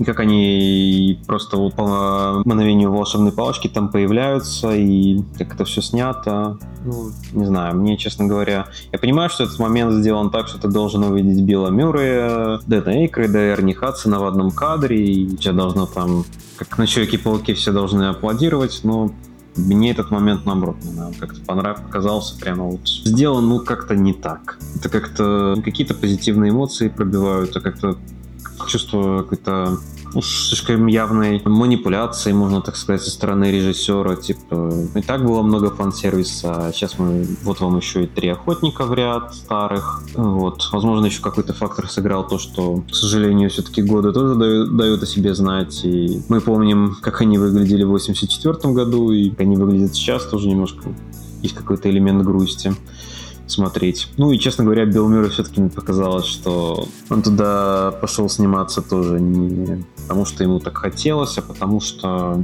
уговорили и заплатили денег. Конечно, уговорили, он же не хотел делать третьих охотников. Вот если честно, вот сцена после титров, где он Сигурни Уивер, вот там для меня она смотрелась намного душевнее, чем вот эта вот концовка со старыми охотниками. Если честно, мне кажется, надо было сделать, чтобы герои сами победили бы Гозера уже, пускай. Может быть, после этого да, они это бы... Было бы... Мне кажется, если бы они сами его чисто сделали, тут бы это было бы уже как-то более притянуто за уши. А вот когда там последний момент э, старички приходят и помогают все это дело разрулить. Вот это, на мой взгляд, как раз очень такой логичный и правильный был момент. Мне как раз никаких вопросов нет ни к одной из сцен. Мне просто все очень понравилось. Я вот фанатею от этого фильма с первого до последнего кадра. Мне, пожалуйста, еще, пожалуйста, пять продолжений и три сезона сериала, вот про этих же самых молодых персонажей. И раскрывайте там ее брата, и раскрывайте там подкасты, и девушку брата раскрывайте, и мать с учителем раскрывайте. В общем, все делайте, что хотите, просто побольше мне креативных мод. У тебя нет вопросов к сценам, например, э, какой сказать, да, да, к любой практически экшн-сцене, там, которая происходит в городе. Например, там пе- самая первая погоня, где они на старой тачке на этой гоняют по городу. Это То есть... первая погоня в истории киношных охотников за привидениями. Ребята, первая погоня на автомобиле Супер, отличная, классная сцена. У меня один единственный вопрос был. А какого хрена у, у, у вас 30-летней давности этот самый автомобиль на батарейках? Чего у него батарейки не, разряди, не разрядились? У меня был этот вопрос, а потом я такой, а что я задаю да, да, у них да. протонный излучатель за спиной. Come on.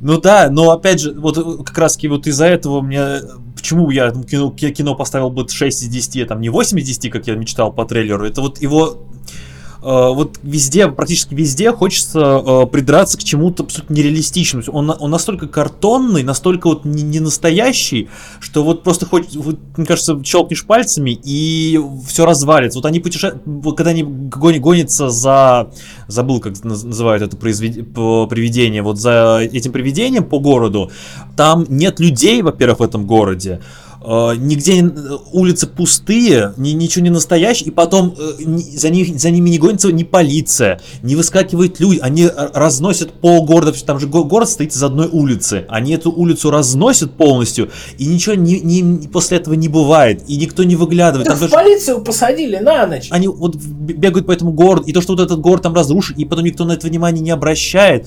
Ты вот представляешь, как будто это просто декорации в пустыне возвели, и вот все, все, все какое-то такое ну, ненастоящее маленький американский город, где народ этот самый собирается толпой только в пабе после того, как с работы все уйдут. До этого как бы там никого и нету, да, перекати Да, и они сидят э, вот в этих э, закусочных своих, своих кофейнях и не обращают внимания, что происходит за окном, там совершеннейшая дичь просто происходит, они так просто сидят, то есть смотрят, ну то есть все как-то все настолько по-детски, что мне это мешает мне наслаждаться персонажами. Все время кажется, что они играют в этих охотников за привидениями, весь мир играет вот в этих охотников за привидениями, притворяется, что так и должно быть. То есть нет, э, короче, нет, нет реакции мира на действия персонажа, а из-за этого теряется э, реалистичность, теряется вера в фильм. Вот, поэтому меня это немножко разочаровало. Там, вне зависимости от того, что там потрясающие персонажи, на самом деле прикольный сюжет там и хочется следить, что будет дальше, как-то это все теряет... И вот эти, опять же, туда же, то, что мы говорили, эти шаблон, шаблоны отношений между персонажами, это шаблонный учитель, с которым она, естественно, начинает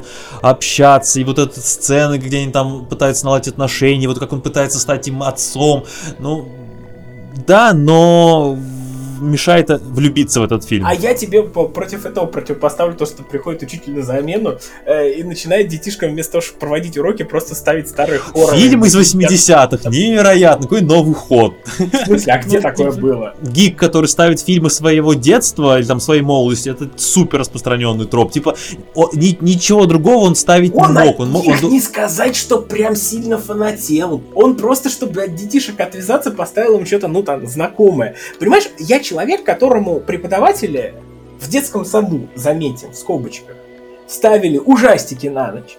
Из-за этого у меня такая проблема с жанром хорроров, я терпеть не могу с, э, фильмы ужасов. Мы в детском лагере нам ставили этот, кладбище домашних животных, я посмотрел, там мне было 9 лет в детском лагере, ну, вечером. А я в 4 года посмотрел второго Терминатора, Лабиринт, и что-то еще я смотрел. Вот, вот, вот, э, слава богу, Терминатор мне снился много лет потом, на да, самом деле. второй Терминатор. Очень страшный фильм просто. Глаза. Это же из зеркала вот эта сцена. Ужас просто был. А лабиринт мне сколько снился. В четырехлетнем возрасте я же практически ровесник был. И ее брата. Для меня был же такой жуткий хоррор. Сойдемся на том, что «Охотники за привидениями. Наследники» — это лучший фильм этого года, который уделывает однозначно и «Дюну», и «Красное уведомление», и «Зеленого рыцаря». Прощаемся со зрителями и разойдемся спатеньки. Я, кстати, хотел вспомнить еще про фильм Каламбур, вспомнить про фильм «Воспоминания» с Хью Джекманом, который все пропустили, назвали очень плохим. Вот. А мне он не то чтобы понравился, но он как-то меня загипнотизировал немножко. Кто-нибудь видел его? Я смотрел. Я увидел э, отзывы и решил, что, пожалуй, нет, я не хочу смотреть. На бумаге идея хорошая, это попытка какой-то такой э, сыграть э, в нуар, только уже не какие-то традиционные временные эпохи, а в таком будущем, когда там глобальное потепление, наполовину затопленный город. Хью Джекман, Ребекка Фергюсон, отличные актеры, но оно как-то ну, не, не срососано в единую картину. Но... Вот оно, да, у него проблема в том, что он не срастается. То есть это, это фантастический фильм, в котором все одеты... Это, это фантастический нуар, во-первых. В нем все одеты э, в пиджаки, в, старинные шляпы, в какие-то очень костюмы из сороковых, но при этом все это происходит в не очень далеком, но будущем.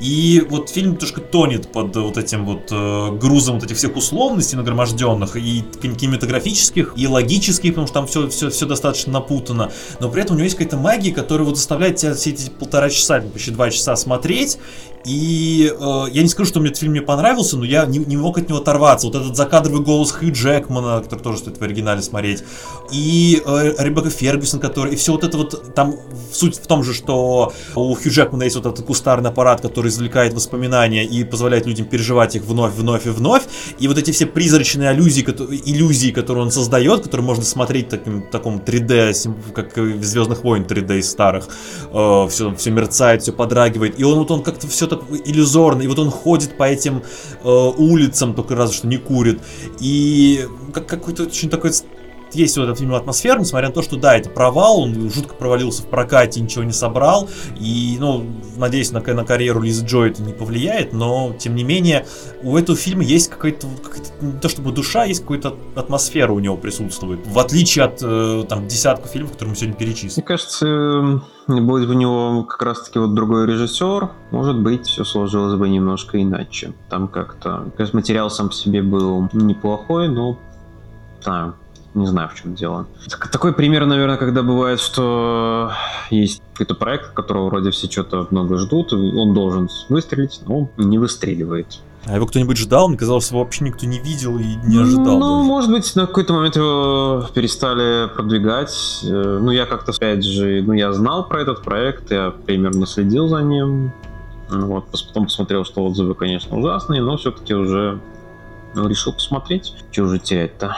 Вот. Ну да, он провалился. Как и последняя дуэль какая-нибудь, которая тоже Ридли Скотт жаловался, что никто этот фильм якобы не рекламировал, и поэтому никто про него не знал, и поэтому никто его и не увидел. Хотя, конечно, последняя дуэль лучше. Все, отмучились. Ничего не сказали, кстати, про Лигу Справедливости, вообще ни слова. Я говорил, что после Лиги Справедливости это даунгрейд, это, конечно, армия мертвецов. Ну, понятно, что Лига Справедливости была по большей части снята не сейчас, а когда там, в году снимали, в 16-м. Другим Снайдером немножко, но... Лига очень хорошая. Я посмотрел с огроменным удовольствием, хотя, надо сказать, в версии Джоса Выдена а, была парочка сюжетных линий, э, вот, про раскаяние э, Брюса по поводу того, что я убил Супермена. Ну, не то, что я убил Супермена, вернее, как его чувство вины за то, что я хотел убить Супермена, а потом Супермен умер. Типа, вот я козел. Вот это вот его терзания, они были у Иден Кати гораздо лучше, на них больше было фокуса, и мне это там нравилось. В остальном же снайдеровская версия, конечно, гораздо круче. Там нормальный злодей, нормальный экшен в конце, а не вот это вот блевотное море. В целом, конечно, фильм, безусловно, в его версии гораздо круче. И если бы его исходно выпустили в кинотеатрах тогда вот, вот, вот, так, это был бы громкий хит. Но, с другой стороны, у нас теперь появился прецедент, когда плохое кино взяли и пересняли в довольно-таки неплохое. Дело в том, что его, конечно, в таком виде в кинотеатр бы не выпустили, потому что ну, слишком большой хронометраж. И это тоже в какой-то степени... Тоже режиссер фильма, ты же этим занимаешься, ты же должен примерно понимать, что, какой объем материала ты можешь снять и показать в кино. Потому что потом каждый раз, когда выходит какое-нибудь кино, там обязательно какой-нибудь интересный факт. Знаете, начальная версия этого фильма шла 12,5 часов там было столько невероятное количество материала, и все такое, а потом мы урезали его до двух. Ну, стандартная часть маркетинга современного. Мне как бы Лига Справедливости, конечно, версия Снайдера, да, большой прогресс, но не знаю, мне, показалось, что это скорее напоминает уже чем-то какой-то мини-сериал, честно говоря. Он же, ну, сколько там, на 6 частей был поделен, да? На 4, по 4? Ну, ну, как, ну, как такой, да, как такой мини-сериал. Уже даже больше, даже, чем кино. Безусловно, если бы ему дали пускать кино, то, естественно, оно было бы лучше, чем выдано в любом случае. Но понятно, что это было бы уже не 4 часа, а сколько бы оно там шло, 2,5 часа, ну, 3, наверное, максимум. Вот. Единственное, что мне вообще не понравилось в его Лиге Справедливости, это я не понял, зачем там вообще нужен марсианский охотник в конце. Ну, вся эта финальная сцена с Джокером тоже немножко странно. То есть таким образом намекает, что типа дайте мне денег, я сниму еще продолжение вот этой вот ветки. Но мне кажется, это вряд ли сумеет это сделать. Это получается просто такая вот незавершенная линия, которая на самом деле была не нужна. Его кату, так сказать. Надо было завершить кино минут так на 5 раньше. На 5? Я думаю, что отсюда можно было довольно безболезненно минут 40 вырезать. На самом деле, да, даже особенно с версии Снайдера. Кстати, он отлично воспринимается в формате сериала. Я его и так смотрел, по-моему, по, по две серии в день и ничего не упустил. Я сериалы, в принципе, смотрю как кино за один присест стараюсь. И вот с позиции сериала я и говорю, что вот эта вот концовка можно было убрать, потому что это как бы ми- мини-сериал, у которого второго сезона, скорее всего, не будет. А я терпеть не могу сериалы, которые заканчиваются на клиффхенгерах и которые не получают продолжения. С вами сегодня были, сотрясая воздух своими воспоминаниями о кино, которое нас либо очень сильно бесило, либо наоборот хорошо развлекало, либо практически не трогало, но главное, что все это кино выходило в 2021 году, и все оно, в общем-то, было фантастическим. Итак, для вас сегодня вещали выпускающий редактор журнала «Мир фантастики» Евгений Пекла. Кирилл Размыслович. И Денис Старостин. Спасибо, что остались с нами до самого конца. До новых встреч. Всего доброго. Пока. Пока.